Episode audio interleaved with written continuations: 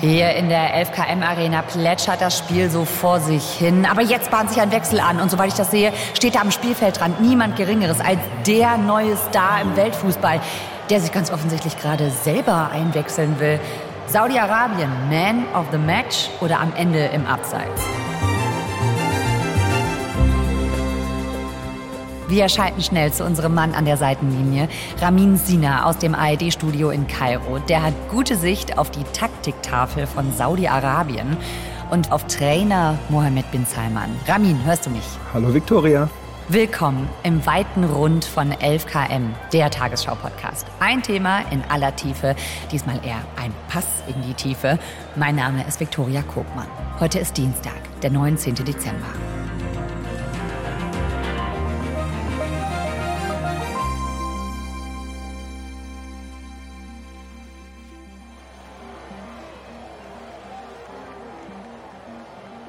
Ich war im Stadion beim Fußballverein Al-Ittihad, äh, der älteste Fußballverein Saudi-Arabiens und äh, sehr traditionsreicher. Die Farben gelb und schwarz, also erinnert so ein bisschen an Dortmund. Die Stimmung war äh, wirklich sehr, sehr euphorisch. Es sind jetzt wenig Stehplätze, also das ist in Deutschland ja anders, da gibt es auch Stehplätze, aber ab Minute eins eigentlich die Hälfte des Stadions hat gestanden. Dann sind sehr viele in ihren äh, weißen Gewändern, in dem traditionell saudischen Gewand, was man ja auch kennt. Ähm, das war so ungefähr die Hälfte des Stadions und die andere Hälfte eben dann auch einfach so, wie wir es kennen, im Schal und im Trikot dort gestanden. Die haben ihre Fanlieder, die sie gesungen haben, mehr Männer als Frauen, aber doch gleichermaßen nebeneinander gesessen und die haben 90 Minuten eigentlich durchgesungen. Wir sind in Jeddah, die größte Hafenstadt Saudi-Arabiens am Roten Meer und mit der Hauptstadt Riyadh äh, die größte Metropole des Landes. Und äh, ich war im Stadion für das Eröffnungsspiel der FIFA Club WM. Da spielt Al-Ittihad mit. Die sind Gastgeber dieser Club WM. Die haben gespielt gegen Auckland, also den Gewinner von Ozeanien. Al-Ittihad hat super gespielt, 3-0 gewonnen. Was ist eine Club-WM? Eine Club-WM ist äh, nicht ganz so prestigereich wie eine Nationen-WM, die wir alle kennen, sondern Club-WM, da spielen alle Mannschaften mit ähm, aus jedem Kontinent eine, und zwar die, die die Champions League des jeweiligen Kontinents gewonnen hat. Ah, also okay. Also Manchester City hat in diesem Jahr in Europa gewonnen, äh, Al-Ahli Kairo in Afrika, ähm, Fluminense Rio de Janeiro in Südamerika und die spielen jetzt nochmal den Grand Champion der Clubs aus. Und das Aha, machen okay. sie dieses Jahr eben in Saudi-Arabien. Das Besondere äh, an der FIFA Club WM, dass die jetzt in Saudi-Arabien stattfindet, ist eigentlich, dass es zeigt, dass Saudi-Arabien auch in diesem äh, Geschäft des Weltfußballs und auf der Bühne des Weltfußballs ein bisschen größer angekommen ist. Also in den vergangenen Jahren wurde diese Club-WM in den Vereinigten Arabischen Emiraten ausgetragen und in Japan. Ähm, das ist jetzt per se erstmal nicht das ganz große Zeichen, aber im Gesamtpaket damit, dass sie jetzt diese Club-WM austragen, dass sie im Sommer und schon im vergangenen Winter zahlreiche absolute Megastars ins Land geholt haben. 100 Millionen Euro pro Jahr soll Benzema bei den Saudis verdienen. Ronaldo hat bei seinem Wechsel vor wenigen Monaten an den Golf sogar 200 Millionen ausgehandelt. Saudi-Arabien ist auf Shoppingtour der besonderen Art. Der reiche Wüstenstaat kauft sich gerade hemmungslos durch die internationale Sportwelt. Neymar, Benzema, Cristiano Ronaldo, da sind Weltfußballer mhm. äh, dabei. Mit Benzema ist der damalige amtierende Weltfußballer nach Saudi-Arabien gewechselt. Wenn Fußballer wie Ronaldo, Messi oder Neymar zu ihrem neuen Arbeitsplatz anreisen, da schickt ein saudischer Prinz schon mal seine Privat-Boeing. Und die drei früheren Megastars sind nicht die einzigen Top-Fußballer, die in der Wüste gelandet sind, um sich in der saudischen Liga ihr Karriereende vergolden zu lassen. In diesem Gesamtpaket, das Saudi-Arabien jetzt äh, rund um den Fußball schnürt, ist diese Club-WM ein kleines Detail. Aber es ist eben ein Detail, das zeigt, dass Saudi-Arabien ganz viel und ganz Großes vorhat. Irgendwie hat mich das fast ein bisschen überrascht, dass das so eine Fußballkultur da gibt.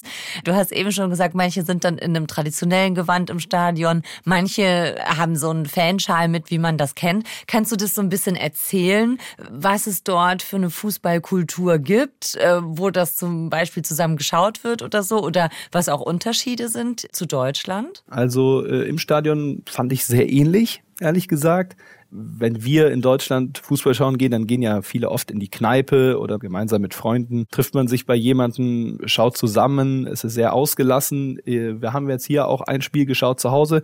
Da gibt es so einen traditionellen Majlis. Majlis ist so ein Empfangsraum, den viele Familien haben, viele eher wohlhabendere Familien, aber auch Mittelschicht. Das ist ein eigener Empfangsraum, bevor es in die wirkliche Wohnung geht. Und dort ist dann oft Fernseher aufgebaut, relativ ausgiebig und groß, nicht Sofa, sondern eher so Sitzkissen auch auf dem Boden. Und dort treffen sich aber dann meist nur die Männer. Also nicht Männer und Frauen, die gemeinsam schauen, sondern da treffen sich die Männer und dann wird Tee getrunken, da werden Pistazien gegessen, Nüsse. Und da ist es dann schon sehr ruhig, sehr entspannt nicht so hitzig emotional, sondern Fußball so auch als Entspannung, als Relax wurde da geschaut. Das ist die eine Form. Und wenn Sie draußen schauen, also nicht zu Hause in so einem Majlis, dann einfach oft auch in einer Shisha-Bar, wo sie sich treffen. Welche Rolle spielt denn Sport generell in Saudi-Arabien? Eine große Rolle. Also ähm, sie sind sehr sportbegeistert in Saudi-Arabien. Sie sind auch sehr fußballbegeistert. Das ist nicht in allen Ländern hier am Persischen Golf so in, in einigen Nachbarstaaten auch nicht ganz so ausgeprägt, aber ähm, Saudi-Arabien ist eine der großen Fußballnationen schon immer gewesen in der Region, auch in Asien. Sie sind äh, mit Iran und Japan und Korea die traditionell große Fußballmacht Asiens. Also das ist jetzt nicht völlig neu. Sie haben eine Fußballtradition. Äh, es gibt viele Fans hier. Der Großvater, der Sohn, äh, die Enkelkinder sind alle Fans von einer Mannschaft und jetzt aktuell eben so spezifisch ist, dass Saudi-Arabien wie wenige andere Nationen auf der Welt stark investiert in verschiedene Sportarten, nicht nur in den Fußball, sie investieren auch ins Boxen, in den Radsport, in den Golfsport enorm Motorsport, die Formel 1 wird auch hier in Saudi-Arabien ausgetragen, kommt jedes Jahr hier vorbei. Also äh, sie wollen echt eine, eine Sportmacht werden weltweit. Und das heißt, jetzt wird ganz viel Geld investiert in verschiedene Sportarten. Woher kommt denn das ganze Geld, das jetzt in den Sport gepumpt wird in Saudi-Arabien? Saudi-Arabien ist eines äh, der reichsten Länder der Welt und am Ende kommt ganz viel Geld schon vom Öl. Also das ist das Land mit den äh, zweitgrößten Erdölvorkommen der Welt und es ist sicherlich das Land, wo sie mit am einfachsten das Öl auch aus dem Boden bekommen und da deswegen sind sie so reich geworden. Und sie haben sehr viel Geld auch in einem Staatsfonds, den sogenannten PIF, den Public Investment Fund. Und über diesen Staatsfonds investieren sie in ganz viele verschiedene Sportarten. Das ist etwas, was wirklich gewollt wird von den Herrschenden in diesem Land. Also das ist jetzt nicht von irgendwelchen privaten Investoren, die gesagt haben, oh, ich habe Bock in den Fußball zu investieren, sondern das ist schon echt eine Strategie, die kommt von ganz oben. Von ganz oben heißt von wem? Der, der die Fäden zieht in Saudi-Arabien. Das ist der Kronprinz, weil sein Vater, dem geht's gesundheitlich, sagen viele wohl nicht so gut. Und der ist seit 2015 an der Macht. Das ist König Salman. Und seitdem ist aber eigentlich de facto sein Sohn Mohammed bin Salman, MBS, der Kronprinz in Charge. Und er ist wirklich die Figur, der sich mit allen trifft, internationalen Regierungschefs. Er ist diejenige Person, die die entscheidenden Entscheidungen auch trifft. Er ist noch nicht das Staatsoberhaupt, aber er ist schon the man of Saudi Arabia. Mohammed bin Salman, MBS finde ich ja auch ganz witzig. Das ist die Abkürzung, ja, das ist geläufig, dass man einfach nur von MBS spricht. Ja, das ist geläufig und parallel dazu in den Vereinigten Arabischen Emiraten gibt es Mohammed bin Zayed MBZ. Also spricht man oft von MBS und MBZ. Ja. Ja, Mohammed bin Salman, äh, wir wissen gar nicht, ob er so Fußball begeistert ist oder so Sport begeistert ist. Das ist jetzt nicht überliefert. Aber er hat sich doch sehr klar geäußert und er äußert sich auch gerne offen. Er hat 2021 im Staatssender Al Arabiya gesprochen und äh, da wurde er angesprochen auf den PIF und da hat er Folgendes gesagt.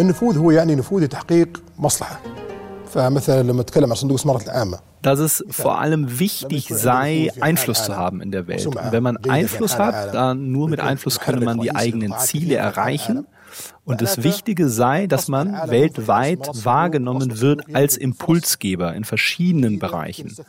Und wenn man dann als Impulsgeber wahrgenommen werde, dann sei es auch größere Chancen, dass die Investitionen aus Saudi-Arabien angenommen werden und das wiederum gäbe dann neue Möglichkeiten. Heißt, er will im Endeffekt über den Sport als ein Bereich, also Sport ist auch nur ein Bereich von vielen Bereichen, aber wenn Saudi-Arabien weltweit als Sportnation wahrgenommen wird, dann eröffnet das eben Möglichkeiten in ganz verschiedene Bereiche und gibt einfach Saudi-Arabien am Verhandlungstisch, im Smalltalk immer wieder die Möglichkeit, ins Gespräch zu kommen.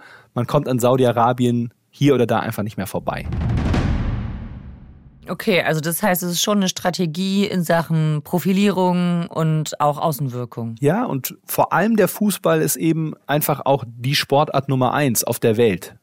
Heißt, wenn man irgendeinen Regierungschef vielleicht auch zu Gast hat, hohe Vertreter der Wirtschaft, man muss ja über irgendetwas reden. Man muss sich ja auch irgendwo treffen. Ja. Und da sind so Fußballlogen, VIP-Logen vielleicht auch der richtige Ort, wo man jemanden nochmal über den Weg läuft, wo man sich in die Augen gucken kann, ja. äh, wo man nochmal einen Termin ausmachen kann. Worum geht's Mohammed bin Salman denn im Detail? Ich glaube, es geht erstmal darum, auch ein Image zu kreieren, um überhaupt wahrgenommen zu werden als einer der Player im Game. Also wenn man sonst von Fußball geredet hat, hat man von Brasilien geredet, von England, von Deutschland, Italien. Aber man hat jetzt einfach nicht Saudi-Arabien sofort aufgezählt. Und ich glaube, das Ziel ist, dass das eben der Fall ist, dass man irgendwann Saudi-Arabien da mit auf der Liste hat. Und das glaube nicht nur ich, das glauben auch Menschen wie der Professor Bernard Heikel. Das ist einer der führenden Saudi-Experten, mit dem habe ich gesprochen, in Riyadh. People will think that Saudi Arabia is a cool place. It's a place to visit. It's a place to come to watch and entertainment and to enjoy yourself, but also it's a place to invest. It's a big branding exercise. Es geht darum, eine Marke aufzubauen. Es geht darum, dass Saudi-Arabien anders wahrgenommen wird, dass es als ein Ort wahrgenommen wird, wo man gerne hinreisen kann, wo es Entertainment gibt, ein Ort, den man einfach positiv assoziiert und dafür braucht es erstmal die Marke Saudi-Arabien. Okay, also wenn man eine Marke Saudi-Arabien aufbauen will, wie du sagst, dann geht es ja ums Image. Wenn ich jetzt dahingehend mal an Saudi-Arabien denke, dann denke ich auch schnell ans Thema Menschenrechte, Frauenrechte zum Beispiel oder auch an den Mord an dem saudi-arabischen Journalisten Khashoggi. Wie steht es denn tatsächlich aktuell um die Menschenrechte vor Ort? Um die steht es schlecht. Saudi-Arabien steht aufgrund seiner Menschenrechtsverletzungen international scharf in der Kritik. Annalena Baerbock ist in Saudi-Arabien und man muss davon ausgehen, dass das keine einfachen Gespräche werden. Erst recht nicht für eine Ministerin, die immer wieder betont, wie wichtig ihr eine wertegeleitete Außenpolitik ist. Also äh, die Menschenrechtslage hat sich unter Mohammed bin Salman verschlechtert in den vergangenen acht Jahren und die Menschenrechtslage, die war ja auch schon davor, vor 2015, äh, in der Zeit, in der jetzt wirklich MBS noch stärker an die Macht gekommen ist, ähm, nicht gut. Aber die Hinrichtungen haben sich fast verdoppelt in den vergangenen Jahren. Und wenn wir mit Menschen reden, die sich trauen, Kritik zu äußern, und das ist in Saudi-Arabien kaum jemand, kaum jemand traut sich noch offen politisch zu reden, auch wenn wir hier auf den Straßen sind, auch schon im vergangenen Jahr, als ich hier war, das Thema MBS, das lässt man besser aus. Also da will auch keiner drüber sprechen, da traut sich auch kaum einer zu sagen. Wir haben eine Menschenrechtsaktivistin Lina Al-Hathlul im Ausland getroffen. People get arrested and sentenced to decades in prison behind closed doors. So the trials are all behind closed doors. People get tortured. The death penalty has uh, drastically increased die hat gesagt, Folter in den Gefängnissen, dass äh, selbst die kleinsten Kritiker, die etwas twittern und auf mittlerweile X irgendwas kritisieren, dass die mitgenommen werden, dass die teilweise für Jahre im Gefängnis landen, dass es keine richtige Justiz gibt in dem Sinne, dass sie faire Gerichtsverhandlungen bekommen, dass es immer mehr Hinrichtungen gibt, dass es immer mehr Todesurteile gibt. Also alles, was wir aus der Richtung hören, ist sehr schockierend.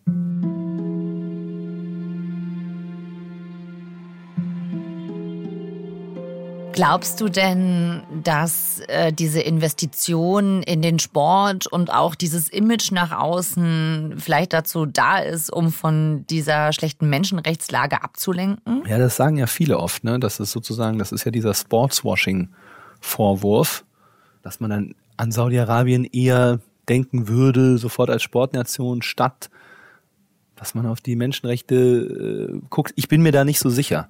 Also wir haben es ja bei Katar gesehen in den vergangenen Jahren. Katar, gut, ist ein bisschen anders aus Saudi-Arabien, kannten vielleicht auch nicht ganz so viele Länder, aber durch die Berichterstattung und dadurch, dass sie eine WM 22 bekommen haben, haben sich ja viele Menschen erst überhaupt, auch viele Journalisten überhaupt erst mit Katar beschäftigt. Und mit der schlechten diese, Menschenrechtslage. Genau. Ja. Das heißt, diese ganzen Berichte über die Bedingungen der ausländischen Arbeiter in Katar, diese Berichterstattung hätte es ja gar nicht gegeben ohne WM. Also wir haben ja jetzt auch kaum Berichterstattung über die Situation der Arbeiter, ausländischen Arbeiter in Bahrain oder in Kuwait. Ja, mit so einer Ausrichtung von so einer Fußball-WM kommt ja auch die Verantwortung und kommt auch negative Berichterstattung für diese Länder. Deswegen ist dieser so Sportswashing-Vorwurf in dem Sinne, ja, dann äh, wird das Image aufpoliert. Ich glaube, bei Katar, ganz viele Menschen haben Katar jetzt in Zentraleuropa und in Nordeuropa eher negativeres Image von diesem Land als vor der WM. Wie relevant ist denn überhaupt unser europäischer Blick von außen auf Saudi-Arabien für Mohammed bin Salman? Diskutieren wir auch intern oft äh, bei uns äh, im, im Studio, weil wenn wir Interviews anfragen mit saudi-arabischen Ministern oder auch sonst Menschen in Saudi-Arabien, ähm, sind sie schon oft sehr zurückhaltend Interviews überhaupt zu geben, weil sie kritische Fragen wahrscheinlich auch fürchten. Und wenn kritische Berichte rauskommen, haben wir schon das Gefühl, dass sie auch da oft sehr sensibel darauf reagieren. Wenn ich das größere Bild sehe, denke ich mir oft, ist eigentlich für ein Land wie Saudi-Arabien nicht so entscheidend, ob die ARD, das ZDF ob wir in Deutschland vielleicht ähm, so eine Sportoffensive nicht ganz so euphorisch begleiten wie zahlreiche Medien hier in der arabischen Halbinsel. Und da könnte es nach meinem Gefühl Saudi-Arabien und Mohammed bin Salman fast egal sein, was in Deutschland berichtet wird. Vor allem ja, weil auch unsere Regierungsvertreter kommen ja trotzdem hier hin und machen ihre Öl- und Gasdeals mhm. hier in der Region. Heißt, wir haben kritisch berichtet über die WM in Katar, ja, sehr, über viele Jahre. Und trotzdem im Jahr der WM fliegt Habeck hin, verbeugt sich vorm Emir von Katar und bittet und bettelt fast um einen Gasdeal, ja. Scholz ist nach Saudi-Arabien gereist vergangenes Jahr, hat hier auch versucht, Öldeals zu machen. Also die Regierungsvertreter kommen ja trotzdem, egal wie jetzt die Menschenrechtslage in diesen Ländern ist oder wie viele Investitionen sie in den Fußball, in den Sport reinpumpen. Wie ist es denn so nach innen? Wie wird es in Saudi-Arabien betrachtet von den Menschen da, diese neuen Investitionen in den Fußball rein? Also mit denen, mit denen wir gesprochen haben hier im Land, sehr, sehr positiv. Ja, die freuen sich natürlich auch erstmal, dass sie Fußballstars, dass sie absolute Megastars hier vor der Haustüre anschauen können. Das ist sicherlich auch ein Aspekt, bei dem ich glaube, dass der mindestens ebenso eine große Rolle spielt für Mohammed bin Salman wie die, die Wirkung nach außen ist vor allem die Wirkung nach innen, ja. Also wie nehmen es die, die, seine eigene Bevölkerung wahr und denen muss er was bieten. Dieses Gefühl hat er. Er ist selber noch in seinen 30ern. Er gilt als relativ junger Herrscher und 70 Prozent der Saudis sind unter 30 Jahre alt. Und er weiß, das ist eigentlich seine Machtbasis. Also den Support, die Unterstützung von denen hätte er gerne. Und ähm, da geht es darum, vor allem sie zufriedenzustellen. Und Professor Bernard Heikel, mit dem ich gesprochen habe, der hat Folgendes dazu gesagt. The older people generally are extremely cautious and they're afraid of him. This is still an authoritarian system here um, and where you know people don't speak their mind. But when you speak to young people, by and large, they all seem to love him. Also hier in Saudi-Arabien habe ich noch nie jemanden getroffen, der sich getraut hat, was anderes zu sagen. Entweder sie sagen nichts oder sie loben ihn. Kritische Stimmen nur im Ausland. Und ich nehme es aber vielen Jüngeren aber auch ab, dass sie es positiv sehen. Weil, wenn du dich jetzt nicht politisch engagierst, wenn du jetzt keine politischen Aussagen machst, dann hat es bisher auch erstmal Vorteile gegeben durch Mohammed bin Salman. Er hat ein paar Reformen angeleiert. Er hat Kinos wieder eröffnen lassen in diesem Land, die lange verboten waren. Frauen dürfen jetzt Auto fahren. Sie haben immer noch einen ganz, ganz, ganz langen Weg bis zur Gleichberechtigung. Aber sie haben etwas mehr Rechte bekommen. Und jetzt bietet er ihnen auch noch Fußball-Weltstars in ihrer Lieblingssportart vor der Haustür, in ihrem Lieblingstrikot. Das ist erstmal positiv aus deren Sicht. Und er bietet ihnen etwas Entertainment in diesem Land. Und ich glaube, dass es schon diesen unausgesprochenen Deal gibt zwischen MBS und der Bevölkerung. Ich gebe euch ein bisschen mehr Entertainment, aber im Gegenzug startet ihr vielleicht auch keine politischen Demos gegen mich. Und wenn wir mit saudi-arabischen Fußballfans sprechen, und das haben wir mit Ahmed El Zaidan getan, dann zeigen die sich und dann zeigt er sich auch wirklich begeistert. Es wird noch so viele Transfers und Überraschungen geben in der Zukunft, bis wir hier eine der besten Ligen der Welt haben.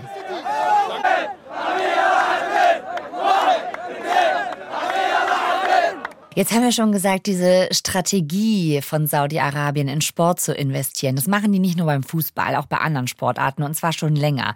Wie läuft diese Strategie? Wie groß ist der Einfluss von Saudi-Arabien da mittlerweile? Er ist sehr groß im Golfsport. Da hat sich Saudi-Arabien wirklich zu äh, einer der Top 1, 2, 3 Nationen äh, hochgepusht an dem man nicht mehr vorbeikommt. Ebenfalls in dieser Woche wurde ein historischer Deal beim Golfsport bekannt.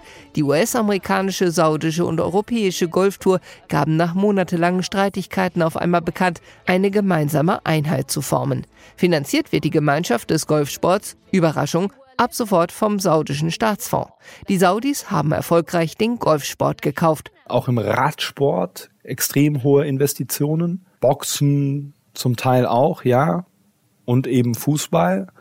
Fußball ist, glaube ich, einfach die Konkurrenz auch höher und es dauert länger, bis du nachhaltig und konstant ganz, ganz oben mitspielen kannst. Aber sie versuchen schon äh, an zahlreichen Ecken und Enden ihren äh, Einfluss zu erweitern, damit sie auch als Gesamtpaket, glaube ich, als Sportnation wahrgenommen werden. Also ich glaube, sie wollen jetzt nicht nur als Fußballnation wahrgenommen werden. Und sie folgen auch ein bisschen dem, ich sage in Anführungszeichen, dem kleinen Cousin Katar mhm. hier auf der arabischen Halbinsel. Also das ist eigentlich eine Strategie, die Katar schon die vergangenen 25 Jahre äh, verfolgt hat. In Katar hat die erste Fußball-Weltmeisterschaft in einem arabischen Land begonnen. Die Eröffnungsfeier fand in der Al-Bayt Arena nördlich von Doha statt. Wie der Weltfußballverband FIFA mitteilte, sollte die Veranstaltung auch zu einem Katar hat ja hunderte Sportevents ausgerichtet in Doha, immer wieder, von Badminton über Handball. Staatliche Firmen wurden Werbeträger, wurden die Sponsoren über viele Jahre. Und ich glaube, dass Saudi-Arabien sehr lange das vielleicht auch belächelt hat, was in Katar passiert, diese Strategie. Und an irgendeinem Punkt haben sie gemerkt, ui, die ist ja durchaus erfolgreich.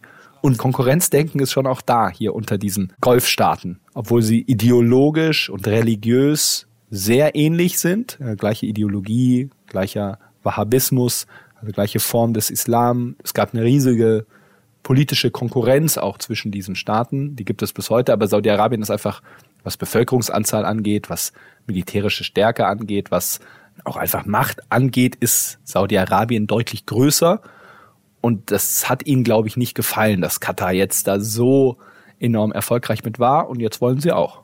Alles mal drei. Katar hatte eine WM, Saudi will auch. Die hatten zahlreiche äh, Sportevents, Saudi will auch.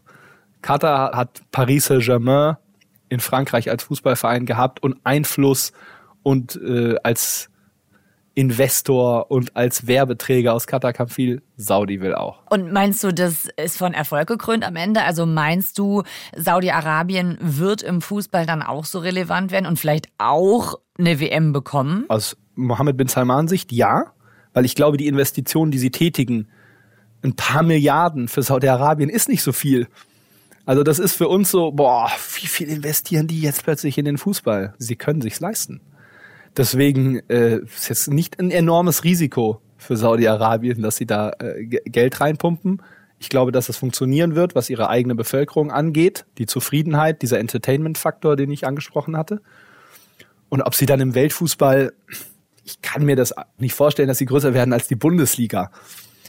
Aber wer weiß schon, ja. Aber sie werden erfolgreich sein. Sie werden eine Fußball-WM ausrichten 2034. Sie sind der einzige Bewerber dafür. Jetzt ist es offiziell, vermeldete der saudische Fußballverband am Mittag. Das Königreich hat der FIFA eine formelle Absichtserklärung eingereicht, die Fußball-Weltmeisterschaft 2034 auszurichten. Du gehst davon aus, dass das auch klappt? Ja, ganz fest gehe ich davon aus. Gibt nur die Saudis als Bewerber. Sie haben engste Beziehungen zur FIFA. Mohammed bin Salman und der FIFA-Präsident Gianni Infantino pflegen schon seit vielen Jahren ein enges Verhältnis oder sollen dieses pflegen. Und äh, Saudi-Arabien, äh, der, der staatliche Ölkonzern, der Ölgigant Aramco, soll der neue Hauptsponsor werden der FIFA. Passt auch ins Bild.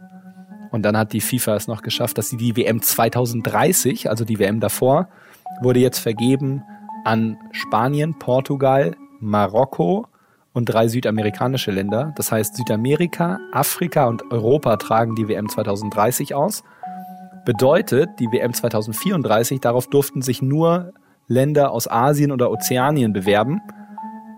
Es hat sich keiner getraut, gegen Saudi-Arabien sich in den Ring zu steigen.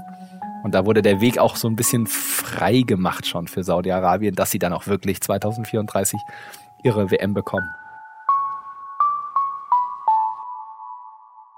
Was bedeutet diese Entwicklung denn eigentlich für den deutschen Fußball? Also es sind jetzt ein paar deutsche Spieler dorthin gewechselt. Das sind bisher nicht die Superstars. Also Alexander Hack von Mainz 05 ist in die zweite saudische Liga gewechselt. Khaled Naray ist äh, zu einem Erstligisten gewechselt. Aber das sind jetzt nicht die Topspieler Deutschlands. Sadio Mané, Senegalese, ist vom FC Bayern nach Saudi-Arabien gewechselt. Den ganz großen Einfluss hat es bisher, glaube ich, noch nicht. Deutschland ist aber ja auch, was Investoren angeht, hat andere Regelungen als andere Ligen. Also in, in, in der Premier League besitzt Saudi-Arabien ja durch den PIF de facto schon einen Verein mit Newcastle United haben da die äh, allermeisten Anteile dieses Vereins. Die Vereinigten Arabischen Emirate sind ganz groß drin bei Manchester City, ähm, Paris Saint-Germain in Frankreich äh, hat katarische Anteilseigner.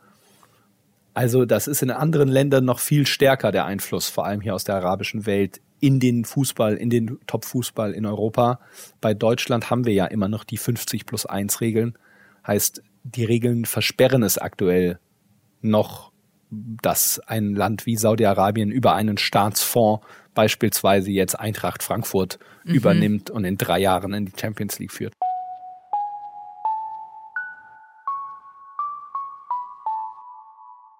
Zusammengefasst, was meinst du denn? Geht diese Strategie von Saudi-Arabien, Milliarden in den Sport zu investieren, geht die auf? Glaube ich schon. Ja die wird aufgehen. Ob die jetzt eine Top-5-Liga der Welt werden, was sie so ein bisschen auch sich als Ziel gesetzt haben, weiß ich nicht. Aber es wird aufgehen. Wenn ich durch Kairo laufe, sehe ich schon die ganzen Trikots von kleinen Kindern mit Ronaldo, Al-Nasr-Trikot, mit Benzema, Al-Ittihad-Trikot. Diese Trikots hätten die kleinen Kids nicht früher getragen. Und ich glaube, in den Computerspielen werden die automatisch die Mannschaften wählen in Saudi-Arabien. Also das wird schon in den Köpfen drin sein und dann werden sie eine WM bekommen und das wird sie nochmal weltweit stärker auf die Fußballkarte setzen. Äh, dass es wirklich der große Prestigepreis ist, diese Fußball-Nationen-WM 2034. Das ist einfach nochmal eine ganz andere Nummer. So eine Club-WM oder ein Asien-Cup, ob du die jetzt ausrichtest, hin oder her, das ändert nicht, wie du fußballerisch wahrgenommen wirst. Aber äh, die WM schon. China hat vor ein paar Jahren äh, versucht auch ganz groß im Fußball rauszukommen mit, mit einer anderen Strategie und auch mit anderen Hintergedanken und auch nicht mit so einem Push von der Staatsspitze her. Aber das hat in China nicht funktioniert. Und die Frage ist, machen die Saudis es anders? Machen sie es besser? Ich glaube, sie sind auf jeden Fall deutlich ernstzunehmender, als China es vor ein paar Jahren war. Und äh, es ist schon sehr, sehr spannend, was in Saudi-Arabien passiert. Vielen Dank, Ramin. Sehr gerne, Victoria. ARD-Korrespondent Ramin Sina hat mit uns drauf geschaut, wie Saudi-Arabien versucht, die Fußballwelt im Sturm zu erobern. Wenn ihr mit uns am Ball bleiben wollt, vielleicht sogar mit einer Dauerkarte für alle FKM-Folgen, dann lasst uns gern ein Abo da. Bei der Tagesschau auf tagesschau.de oder Insta halten wir euch auf dem Laufenden, nicht nur mit sportlichen News. Und nach dem Spiel ist ja bekanntlich vor dem Spiel. Morgen schauen wir bei 11KM nach Pakistan. Da sollen Millionen afghanische Geflüchtete abgeschoben werden, und zwar zum Teil auf brutale Weise. Autorin dieser Folge ist Susanne Dietrich. Mitgearbeitet hat Lukas Waschbüsch. Produktion Jacqueline Bretschek, Konrad Winkler und Hanna Brünjes. Redaktionsleitung Lena Gödler und Fumiko Lipp. 11KM ist eine Produktion von BR24 und NDR Info. Mein Name ist Viktoria Kogmann. Wir hören uns morgen wieder. Ciao. Und vom Abpfiff dieser Folge habe ich noch einen Podcast-Tipp für euch. Im neuen ARD-Podcast Der König von TikTok. Da geht es um Thomas G. Hornauer, dem auf TikTok Millionen Menschen zujubeln. Aber woher kommt dieser König Thomas eigentlich? Das erfahrt ihr jetzt exklusiv in der ARD-Audiothek. Hi, ich bin Emily Glaser und ich hoste den Podcast Der König von TikTok. Darin geht es um Thomas G. Hornauer oder wie er auf TikTok bekannt ist, König Thomas. Er trägt eine Krone und Umhang und ist dort ein richtiger Star mit Millionen von Klicks. Die TikTok-Teens lieben ihn und tanzen mit ihm in seinen Livestreams, seinen Audienzen. Aber die meisten haben keine Ahnung, wen sie da feiern. Sie haben keine Ahnung, was Thomas G. Hornauer gemacht hat, bevor er zu König Thomas wurde. Und glaubt mir, Egal, was ihr jetzt erwartet, die Welt des Thomas G. Hornauer ist noch viel wilder, als ihr es euch vorstellen könnt. Trust me. Den Podcast Der König von TikTok gibt es exklusiv in der ARD-Audiothek.